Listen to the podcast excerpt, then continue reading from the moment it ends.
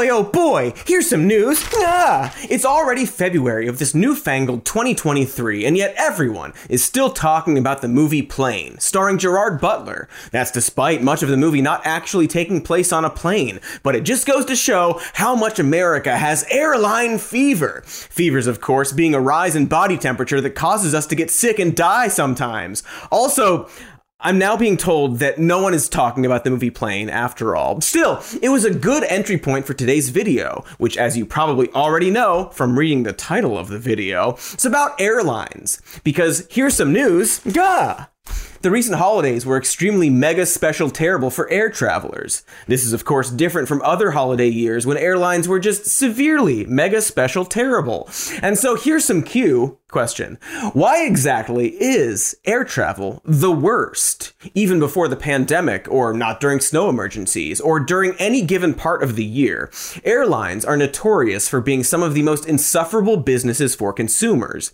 Being on an airplane often feels like we're being held hostage by a faceless corporation with no guarantee that they will actually deliver us and our belongings to the correct destination and at the correct time. And imagine if any other business functioned that way. Imagine if you went to the movie theater and were jammed into the smallest seat possible and forced to wait an extra three hours past the show time. And when the movie started, it was completely different from what you came there for. The movie you came for, of course, being Plane, starring Gerard Butler, the film everyone is talking about. Anyway, what happened to airlines? Why are they terrible? Does it have to do with deregulation and the ails and ills of capitalism? What is, as they say, the deal, airline wise, with it? Or, put a better way, the deal with air travel. What is it? Kind of a spoiler about deregulation at the top of the video. Sorry. Barring any twists or stunts or hootenannies, this is probably going to be a pretty straightforward, maybe even nonpartisan episode. Something we can all get behind. But just because you know the destination doesn't mean you can't enjoy the ride unless you're riding on a plane, which sucks. And speaking of sucking on things, let's talk about the most recent debacle at the end of 2022. And while, as we alluded to, all the airlines tend to lick on poopies and suckle turds, there was a clear winner for the turdiest suckler of sucking turds at the Poopy Slurping Festival. Because while winter storms pile drived any and all travel around Christmas, only one airline stayed firmly face down on the mat. Southwest is really getting a lot of the criticism and the scrutiny right now since it accounts for nearly three quarters of all the canceled flights yesterday. Thank you. This morning, the chaos surrounding Southwest Airlines cancellations continues. Now the airline is struggling to recover. Southwest passengers are facing another frustrating day of cancellations and delays and well, very few answers. The airline has canceled more than 300 flights in and out of the Bay Area so far today, and it's not just getting people to the right place that's a problem. Lost luggage is piled up in baggage claims all across the country. Tisk, tisk. That's what you get for kicking Kevin Smith off that flight. He's like the old woman in Drag Me to Hell, don't you know? Southwest was, to put it politely, a piss slippy donkey orgy of mishaps and fuck em ups. On the 28th of December, they were responsible for over 90% of all national flight cancellations, which is pretty dang impressive, the same way chugging a jar of pickle brine is technically a feat. And they're also a good place to start as we creep into the larger and systemic problems with the airline industry. I would argue that what happened with Southwest is a microcosm of the bigger issue. So let's journey through that. But first, to get into the microcosm, we have to get real tiny. Warmbo, shrink ray! Simple episode, sorry. Right. Okay, so uh, let's try it again. But first, some of Southwest's problems do stem from one unique situation that doesn't affect other airlines. They use something called a point to point model that allows their passengers to fly directly between smaller cities. In other words, while most airlines use major metropolitan hubs, making stopovers in big airports before advancing passengers to their smaller nearby destinations, Southwest will take you directly from one smaller airport to another smaller airport.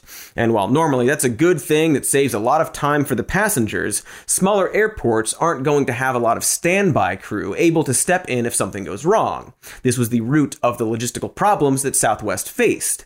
As the weather began to shut down some flights, it created a domino effect where planes were stuck in smaller metro areas that didn't have many people to fill in crew positions.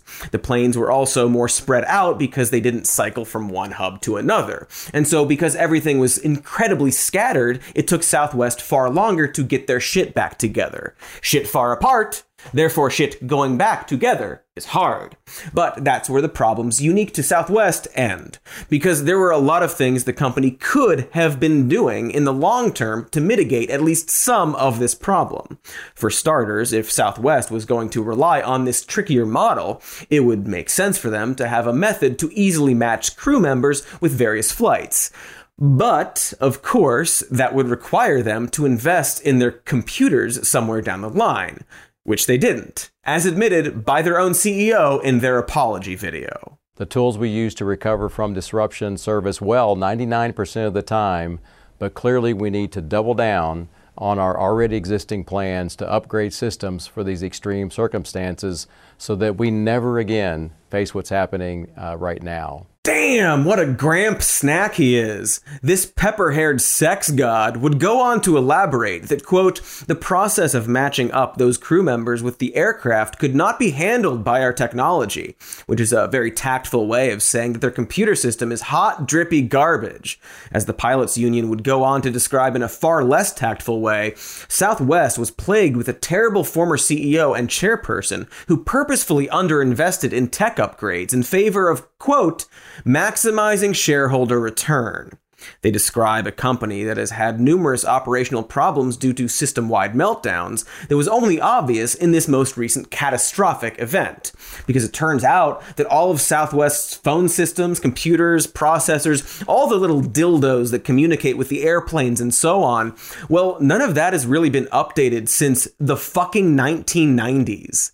That's 30 years ago, or right around when Passenger 57 came out, otherwise known as the plane of the 90s. Every decade gets a plane movie, sometimes two, or three, or four, but there's always at least one. That's an American guarantee.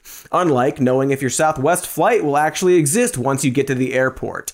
By the way, that pilots union sure seems correct in their statement about shareholders, because Southwest paid out 10 billion goddamn dollars to their shareholders in the five years leading to the pandemic. Seems like they, you know, could have used that money to, you know, fix their product and service.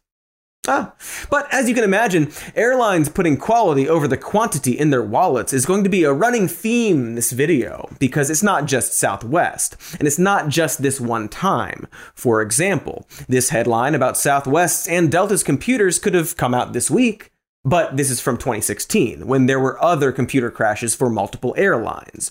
United had a computer failure that caused hundreds of passengers to be stuck on the runway for hours. Around the same time, Delta canceled over 1,500 flights because a single piece of equipment failed. You'd think they would learn their lesson after that, but here's another computer breakdown from Delta in 2018. The article noting it's the third crash for that specific airline. In this article about British Airways having having a crash. Great to see it's not just us Yanks in it. They outline the problem. That problem being that no one is updating their computer systems. They just don't want to because that would cost money, you see. And of course, since there's only like four airlines, we'll get to that, one of them going down kind of ripple affects all the others. And because of multiple mergers, again, we'll get to that, several computer systems have had to mush together in ways for which they weren't prepared.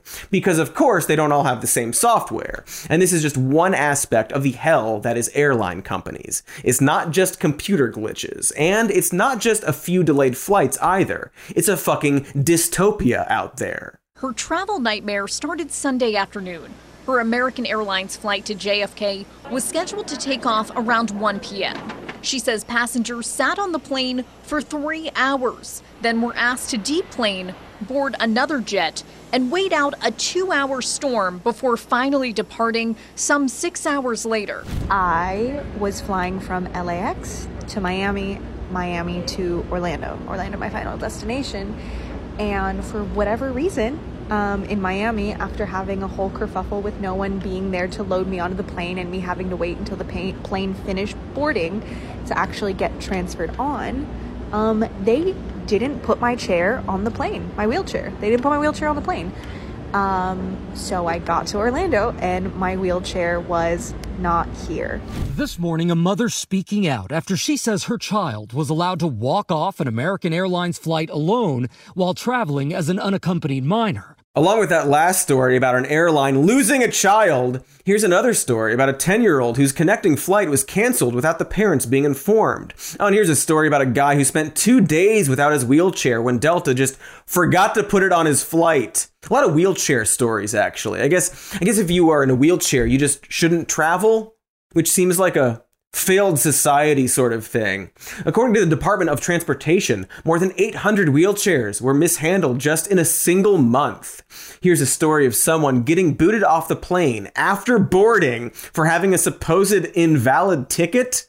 How does that even happen? Here's a couple in their 80s who ran out of heart medication because their flight was canceled twice. Here's a dude that was told that the airline misplaced his luggage and he'd have to go get it himself 4,000 miles away from where he had landed. Here's a Delta flight that was forced to make a U turn over the Atlantic Ocean due to a fuel imbalance, whatever the ungodly fuck that means.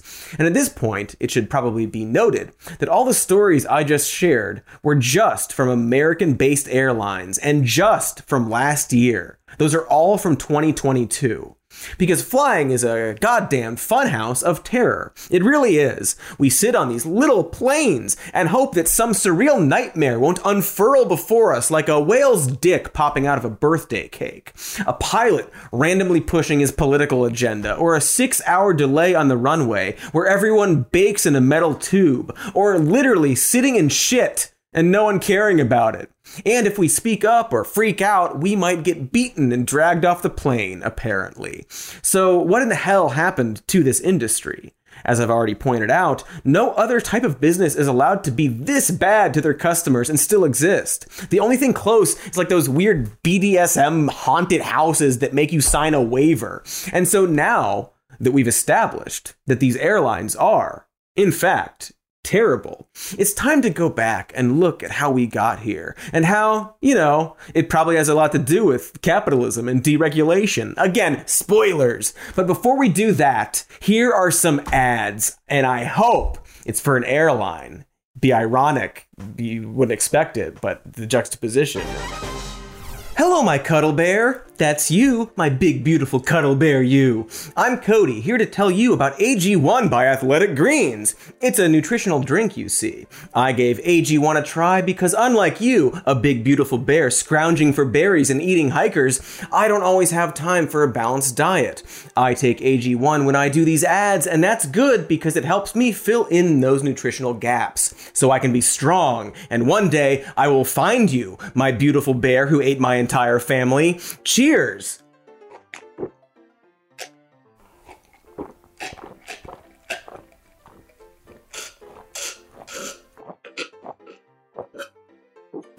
Ah. Yum! I will get my revenge against you, the big beautiful bear watching this ad. Your end will be by my hand. AG1 is keto and paleo and vegan, by the way. It's just a single scoop in a glass of water. Too easy! If you're looking for an easier way to take supplements, Athletic Greens is giving you a free one year supply of vitamin D and five free travel packs with your first purchase. Go to athleticgreens.com slash more news. That's athleticgreens.com slash more news. Check it out, bear! What's up? What's up? Remember me? I'm Cody. I was here before you went on that incredible journey through the land of advertisements. We're all a little older now, a little wiser.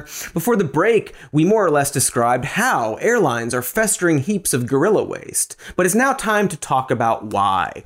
Why are airlines festering heaps of gorilla waste? I'm talking ape shit and piss, my friends. And that means it's time for our favorite ongoing game that we didn't have to make a graphic for just for this video. How did deregulation screw us? Oh, yeah, baby, sock it to me! Get your home copies out and gather the awful little kids because we have a history lesson for you. While the first passenger airline service was in 1914, stuff didn't get real until a few decades later. In 1938, Congress created the Civil Aeronautics Administration, or CAA, as the first regulatory agency for airlines. A few years later, FDR would split CAA into two distinct agencies, one designed to regulate air traffic control control and flight safety measures, and the other for accident investigations and economic regulation of commercial airlines. That latter group would be the Civil Aeronautics Board, or CAB. CAB did things like regulate air routes and flight frequency, anything designed to oversee the interaction between the public and the airlines. Predictably, the cab ultimately did not have the resources to keep up with the ever growing market of air travel. But we'll get to that in a moment, because right now, and by right now I mean from the 1950s to the 1970s, we were in the golden age of air travel. You've seen the pictures. Heck, maybe you were even alive and Don drapering around to visit your many families. Here's a taste. Ladies and gentlemen, this is your captain speaking. We are now at cruising altitude, 35,000 feet. Our flying speed is 575 miles per hour. In addition, we're benefiting from a substantial tailwind by courtesy of the jet stream. Hence, our ground speed is now uh, approximately 658 miles per hour. Indications are that our arrival at London Airport may be ahead of schedule. Hot damn! Except for all the racism and misogyny and probably a lot of other terrible things, that looks great cocktail lounges, five course meals, fucking ice sculptures and junk, everyone all dressed up like it's a fancy sky funeral. Why isn't it like that today? The easy answer is that airlines back then were regulated under the cab, except that's not actually the easy answer. The actual answer to why airlines looked so fucking fabulous during this time was because they were extremely expensive to use. For example, in 1974, the minimum price for a ticket from New York City to LA, adjusted for inflation, was $1,442 minimum. That's probably why, in the 1960s, only about 20% of Americans had ever flown at all. It was a luxury item, which of course meant that it was mostly for white people. So when you see pictures of scantily clad stewardesses grinding their teeth through hours of sexual harassment to bring some bright eyed child a tray of gelatin pork bananas or whatever, and you think, wow, that could have been me. I'm here to tell you that statistically, it couldn't have been you. Also, there were just so many skyjackings during that time because we hadn't thought to like do any security, I guess. It was not actually a good time to fly, is my point. So, cut to the late 1970s, and a congressional investigation would look into why commercial airlines were so gosh darn expensive. The answer they came up with, which was absolutely true was that deregulation would increase competition and drive down ticket prices. You see, when I said that plane tickets had a minimum price, that's because the government mandated that price, because that ensured that both the airlines got paid and the customer was treated well. By taking the government out of it, airlines could bring down their prices to better compete with each other. And so in 1978, the Airline Deregulation Act was passed with bipartisan support and signed into law by Oh wow, I I automatically expected to see Reagan there, since we're talking about deregulation that would ultimately degrade an American service. But I really can't stress that at the time this was bipartisan. Also, it worked, and ticket prices almost immediately plummeted after this. However, along with deregulating the airlines, this law completely dissolved the cab as well. And perhaps that was going a little bit too far, as evidenced by the pit of hell that currently surrounds the airline industry. Because along with giving them the ability to compete, deregulating the airlines also allowed them to start thinking about ways to make even more money than before. It also made them more susceptible to a recession, and in the early 80s, both of these problems perfectly came together like the devil's Reese's cup. The union representing those who man America's air traffic control facilities called a strike. This was the culmination of seven months of negotiations between the Federal Aviation Administration and the union. They are in violation of the law, and if they do not report for work within 48 hours, they have forfeited their jobs and will be terminated. There he is. Ah, I was getting a little worried there for a moment. Along with affecting the airlines, Reagan's mass firing of over 11,000 striking air traffic controllers marked a very important moment for labor in this country.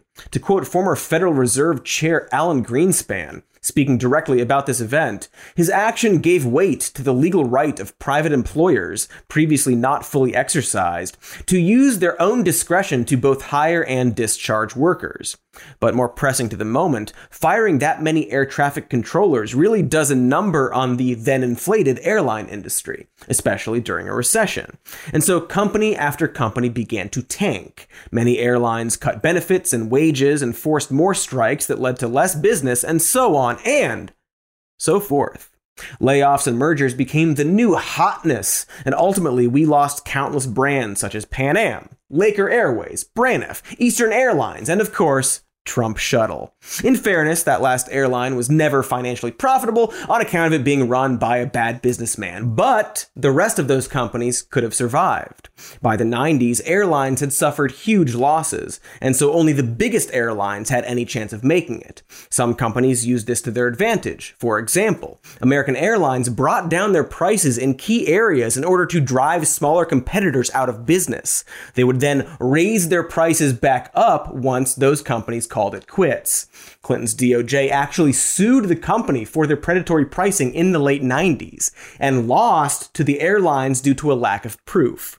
In other words, we were now balls deep in deregulation's effects. The government seemed unable to stop airlines from pushing each other around. And yet we needed airlines to survive. You know, people need to fly places. That created a situation where we couldn't regulate the airlines, but also had to bail them out so they still existed. See, that DOJ American Airlines case really sums it up. The case was ended in April of 2001, and for whatever strange reason, airline stock began to tank not long after that in late September of 2001. Not sure what's happening there. Probably has something to do with the movie Hardball coming out. And so airlines began to need bailouts from our government. And we just gave them the money despite constantly having these legal issues with them. And after a long war in the mid 2000s, presumably about the movie Hardball, people were pretty goddamn tired of the same old government hogwash. They were ready for things to, I don't know, a, a word for, for stuff not being the thing that they currently are. Who? Oh, who could help us during this time? I'm Barack Obama. Why, hello! Yes, we were saved! Change! Hope! Etc. We did it! Let's celebrate! Let's all fuck each other to celebrate! Wait, I'm. Wait. Oh. Oh, wow. Okay, so apparently it was not the movie Hardball that led to the Iraq War, but an attack on the World Trade Center? But more importantly to this video, President Barack Obama did not it seems, help the situation with the airlines. In fact, despite speaking out against mergers, the Obama administration oversaw three major airline mergers, resulting in just four fucking companies having control over 80% of the market. This includes a merger between American Airlines and US Airways, something his DOJ originally fought against right up until it did not. The reason for this reversal sure appears to be a very comfy relationship between airline lobbyists and Democrats Democrats, specifically at the Justice Department and within the White House at the time. I don't know if you've noticed this yet, but it appears that fucking over American consumers in exchange for bloated monopolies is a very bipartisan tradition in this country. And so, with absolutely no one to help us with this ever expanding problem, the situation just got worse and worse. A ridiculously consolidated market enabled a handful of super big companies to conspire together and maximize their profits while diminishing customer experience. This is the reason a single absolutely hellbound consultant created a brand new system of baggage fees that did not exist before the late 2000s, or why American Airlines and JetBlue were able to form an unofficial alliance in order to limit competition in the Northeast and keep their prices up. In other words, everything we originally wanted deregulation to achieve is no longer happening because airlines have no reason to be competitive anymore. You can say some of it was out of their control because of economic turmoil and hardball, but the result is the same, and they're perfectly happy just the way they are. Because everything the country has done for decades has encouraged this behavior. Remember when I said Clinton's DOJ sued an airline for predatory pricing and lost because of lack of proof? Well, that's because in 1993, the Supreme Court case, Brooke Group v. Brown and Williamson Tobacco Corp., made it way harder for the government to prove predatory pricing.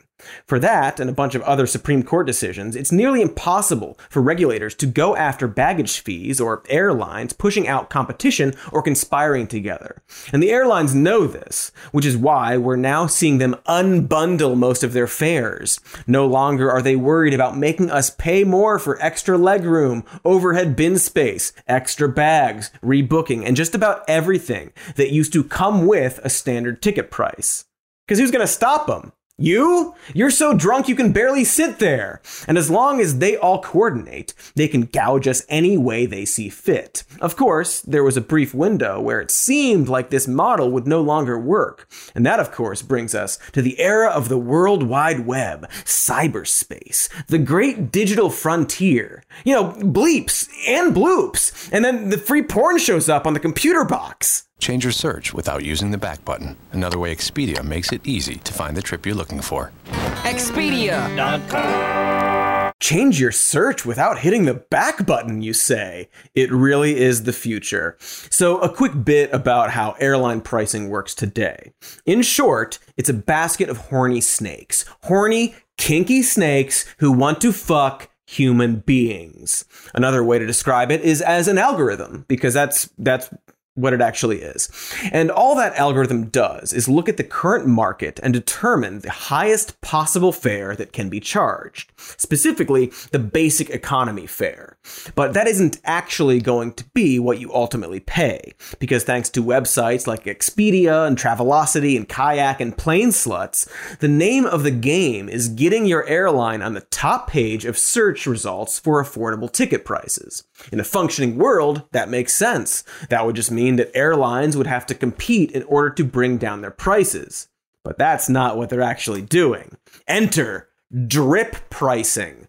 Drip pricing is the practice where during the process of buying something, the price of the item slowly goes up due to various fees and add ons that are often mandatory for that thing. In other words, an airline can say that a ticket is only $200, get to the top of those search engines, and then expand that price as you journey through their hellish checkout. Most airlines, known for lower costs, are actually making most of their revenue through those extra fees. Half of Frontier Airlines' revenue, for example, came from fees instead of ticket sales. And if you've flown recently, you obviously know this. You click on one price, and then that price starts going up the more big quotes extra services you select. This is why the process of buying a ticket is designed to be complicated and why prices and fees often fluctuate depending on the time and destination. For example, airline seats are one of the only products that get more valuable the closer they are to expiring. That's because they use a yield management system to control pricing, which is basically the act of changing pricing based on the behavior of a consumer. If someone really needs a ticket at the last minute, they will pay more for it. That's why most flights will have between 10 and 20 different prices depending on when you try to purchase your seats. To sum it up, the entire process is purposefully confusing and deceptive. The end goal being the airlines getting more money from you than if they made the process straightforward, honest, and or helpful. And in fact, according to one Harvard study, customers who choose the lower presenting price options very often end up paying way more than other expensive seeming options thanks to this drip pricing technique. And while prices have absolutely reduced since the 19 1970s, it's worth pointing out that those calculations are likely based on starting prices listed by airlines and not the final prices after all the fees. And if you were to actually compare what you were getting in the 70s versus what you get now, you come to realize that prices haven't actually lowered that much. Hey, why do I feel so mad right now? Oh, right. It's because of all the things I just said. Grrr, I go. So that's everything up until the 2010s. A harrowing tale of deregulation and lobbying, all compounding in order to make airlines the worst fucking companies imaginable. And yet it still feels like we don't have a solution here. Surely, surely there's something. What what would Reagan do, you know? Oh, Right. So I guess let us think on this whilst cutting to some ads. Maybe it'll be an Expedia ad this time, so as to continue the irony and by extension, situational humor. BRB. Hey, hey, it's Rapping Katy Stoll here to tell you about stamps.com. I'm not actually going to rap though, it's really hard. But listen, we're already elbow deep in 2023. Don't you think you should level up your small business? Stamps.com will help you with that by letting you print your own postage and shipping labels right from your home office. You can print bulk labels in minutes, letting your business move faster than a DJ can drop a sick beat. Sick Beats are my middle name, you know? You know. Seriously, I was legally born rapping Katy Sick Beats Stoll, and it's it's honestly been a real problem for me. I have no idea why my parents would do that to me, and I don't even know how to rap. Anyway, stamps.com will give you great discounts on USPS and UPS shipping rates and works for any size business. So, what are you waiting for? Set your business up for success when you get started with stamps.com today. Sign up with promo code More News for a special offer that includes a four week trial plus free postage and a free digital scale. No long term commitments or contracts. Just go to stamps.com, click the microphone at the top of the page, and enter code More News. Get your business in control. Take it from me, rapping Katy Stoll. I didn't mean to make that one rhyme. Seriously, that's really not my thing. I don't want to like misrepresent myself at all. And we're B. Bead right in our A's. And if you are one of them Benjamin Buttons who go backward in time or whatever, I didn't watch it. What we were talking about in your future, I guess, again, didn't see it, is that the airlines have been treated to a combination of recessions, 9s 11, and massive deregulation. Also, that one time Denzel Washington flew the plane upside down, but I think that was just a movie and it's weird to even bring up. So sorry for bringing it up. This situation created a bit of a monster in that there are now just four major airlines in the US, and they all conspire together to do pretty much whatever they want to us, even butt stuff. It's kind of weird how they're both the victim of this story and the villain, because it seems that there's always something that causes these airlines to touch tips with bankruptcy. And while perhaps they know that and try to preemptively cut corners, I can't help but notice that their CEOs make all of the money. In the same year, they ate shit over the holidays. Southwest gave their CEO a giant pay raise. Seems like they might just be bad with their money. It's this combination of woe is me posturing with a seemingly unspoken knowledge that they won't actually go away. It's like watching that Obi-Wan show. They can try to make us think he's in danger as if we haven't seen the originals. Also, it's bad. Both Obi-Wan and Airlines are bad. Don't watch it, don't fly, or fly if you have to, but don't watch it. Because ultimately, the government needs airlines. They need people to fly to keep the country running and protect our economy and also our time-honored tradition of lovesick fools running to the airport to tell our secret crushes not to take that big city job after all, or to tell them, don't get on that plane. It's 9/11. And so that's why, no matter how bad it gets, these major airlines will always have a government bailout waiting for them. And so, along with not fearing any antitrust actions, they don't even really fear losing money, at least not for the people at the top. And honestly, that's kind of the government's fault more than the airlines. Allow me to explain. This morning, big trouble in the skies. The airline industry taking a devastating hit over coronavirus fears. Who knows? Half the people in here could be breathing it in. You don't know. Many airports across the country, ghost towns. Planes littered with empty seats after travelers ground their trips. Oh, yeah. Remember coronavirus? So retro. Glad that's totally over with. And for the airlines, it was yet another devastating impact on their business. In early 2020, passenger travel dropped 96 gosh darn percent.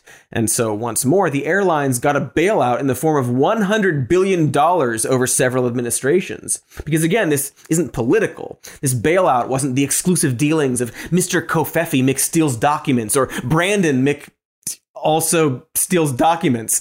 And remember, that's $100 billion in taxpayer money. And so at this point, you'd like to think that someone in the government would be asking one simple question What are we getting in return? Thanks to having zero regulatory power, the pandemic was one of the few recent moments in which the government actually had the upper hand on airlines, right? They were taking a nosedive and desperately needed rescue. And as anyone who has played the card game Munchkin can tell you, rescue doesn't come cheap. The government could have in this moment, asked for things from the airlines. And in fact, some people asked Congress to float the idea of setting emission standards or limiting bag fees, or at the very least, they could have given the bailout in the form of a loan, like at least one think tank speculated at the time. To quote the Brookings Institution, a decade of multi billion dollar profits proves the airlines and shippers can pay back loans. Wild theory that they can pay the loans back with all their much, much money. Glad we have think tanks on the case. But we didn't do any of that. Unlike striking union members, I guess, our government absolutely caters to large corporations. We just gave them the free money under the promise that they would use that money to pay their employees. And then what happened, you ask, excitedly? Well, they still laid off all their employees, of course. Huzzah! And in fact, used some of that bailout money as severance specifically to force people into early retirement. And so now the airlines had very few employees, and Congress was asking what the fuck just happened, like they're Charlie Brown whiffing a football.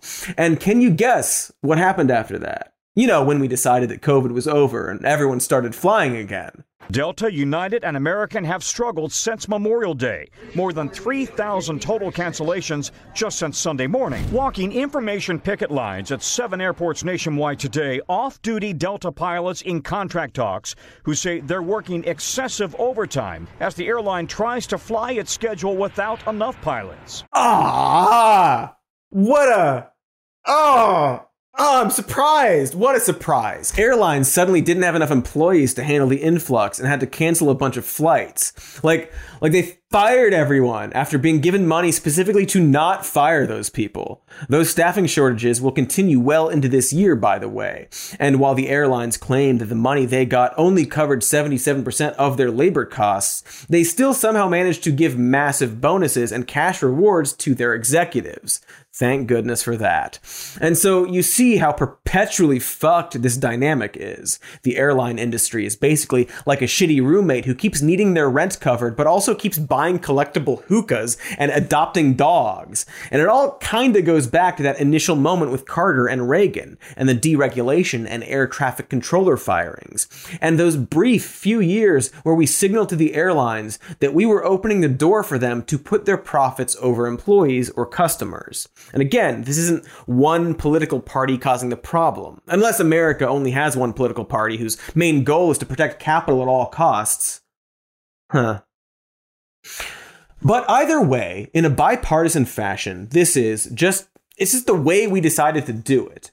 We've given the airlines so much power that it's nearly impossible to make any effort to regulate them at this point. Biden, despite being just so, so sleepy, did announce new rules designed to mitigate drip pricing. It would eliminate hidden fees and basically force airlines to disclose their full ticket price up front. He and Mr. Pete are also making it easier for people to get refunds for things like flight delays by adding strict definitions to what a delay or cancellation actually is. Something that was apparently left up to the airlines before now. Like, airlines could just decide that postponing a flight several hours wasn't a delay and not refund your ticket because of it. Because holy shit, we really let them do whatever they want. So darn. Darn and come. Where does that leave us? This is normally the point of the video where we offer solutions to the problem. Most likely, we'd point to some obvious policy that has been ex- inexplicably branded as, as socialist and, and ah, really socialist or some malarkey like that. But in this case, it's a bit more nuanced and probably requires a lot of moving pieces or several possible solutions. For example, we could sure use better train travel in this country, not just for the environment, but perhaps as a way to actually give the airlines competition. People wouldn't have to fly from LA to San Francisco, or from Chicago to New York, or from Dallas to Denver when a more comfortable, affordable, and only slightly longer option exists. And in Europe and parts of Asia, we're actually seeing airlines work to compete with these nearly equal travel options. So, what's the deal there? Hey, Amtrak! Can you get on this or what? You might notice if you try to book a ticket on one of these trains, they are expensive. Even with high ticket prices in stations like this one, Amtrak has never made money. Amtrak doesn't own most of the 21,000 miles of tracks it uses. Freight lines do. So passenger trains often have to pull onto sidings to wait. The result? Lengthy delays. And last year, a 4.5% decline in ridership on those longer routes. Oh, okay. Never mind. Sorry I bothered you. I can see you're dealing with some stuff. Yeah, so train travel is kind of its own separate video, summed up by saying that it's all busted up. At first glance, Amtrak seems to have the exact problem airlines used to have, minus the luxury. It's highly regulated and, in fact, is a state owned company, and the ticket prices are actually more expensive than flying. Incidentally, this is why I don't necessarily think having a state owned airline is the answer either. Other countries do have those, but they seem to have all the same problems as any other airline because they are still expected to make a profit. That isn't to say we shouldn't try that, but ultimately, we could probably achieve the same goal by simply regulating the airlines we have a bit more. Regulations, a push toward train travel, and therefore investing in rail infrastructure, and so on. Also, maybe let's stop taking money from billionaires who want to make pointless neon car tunnels under our cities, you know? Ultimately, the solution isn't very extreme with three X's. It's not favoring one side of a political debate, which might be why we haven't really found a solution.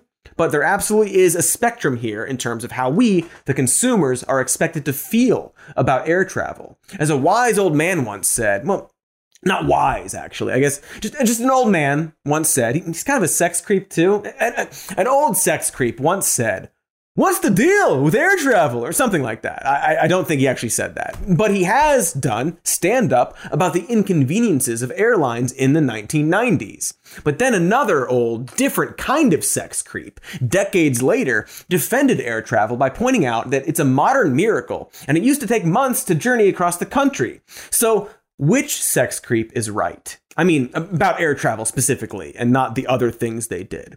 I'm not entirely sure why I'm bringing these sex creeps into the conversation, but they do, I guess, represent opposite philosophies on airlines specifically.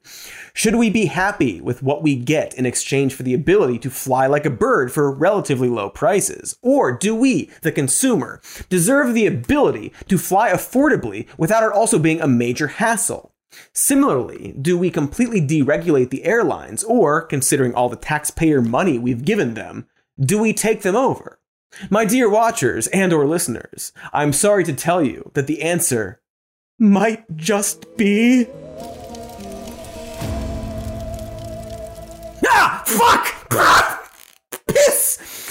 Could have used a fucking warning before you did that. See, the beautiful but tragic thing about this airline problem is that it affects everyone. It affects your liberal cousin and conservative uncle because airlines just don't care who you are. They will screw you either way. It's one of the few things that brings us together in this country. And the people in the government perpetuating the problem are from both political parties. And even more so, the solution also doesn't really require you to subscribe to one side because ultimately deregulation is somehow both the problem and solution? To quote an article by Alfred Kahn, the economist who happens to be the former chairman of CAB, these problems drive home the lesson that the dismantling of comprehensive regulation should not be understood as synonymous with total government laissez faire. The principal failures over the last 15 years have been failures on the part of government to vigorously and imaginatively fulfill responsibilities that we, in deregulating the industry, never intended to abdicate. His name is Khan, like the guy in Star Trek. Did you notice that? I'll wait. Notice it. Okay. And what Alfred is saying in this article is basically that while deregulation of the airlines has been an overall success, it was never supposed to be a total retreat from our government. He basically points out all the same problems we have in this video and identifies that the current situation is dire, saying the continuing reconcentration of the industry threatens to extend that exploitation to an increasing proportion of the flying public in the future. He then concludes that the government could actively attempt to make markets more competitive by assuming responsibilities that it has neglected. It could vigorously enforce the antitrust laws. It could also remove barriers to competition by expanding airport capacity enough to allow new competitors to operate on routes by dissolving preferential arrangements between hub dominating carriers and their hub airports. And above all, by allowing foreign airlines to compete for domestic traffic, either directly or by investing in American carriers. And, uh, yeah, sure. Kahn seems right. The ultimate answer, for right now at least, is that we just kind of need the government to, like, just, like do their fucking job, you know? That's it. Just be, just fucking do fucking goddamn motherfucking job. Just because they deregulated the airlines doesn't mean they are absolved from protecting the consumer from anything those airlines decide to do. Just like how a plane captain's responsibility to their passengers doesn't end when the flight ends, but extends to when the plane lands on a remote island filled with dangerous militias, apparently. Seems like the pilot didn't have to personally deal with that situation, but what do I know? All right, I'm not a pilot yet. Getting lessons. Anyway, Plane, starring Gerard Butler. Everyone's talking about it.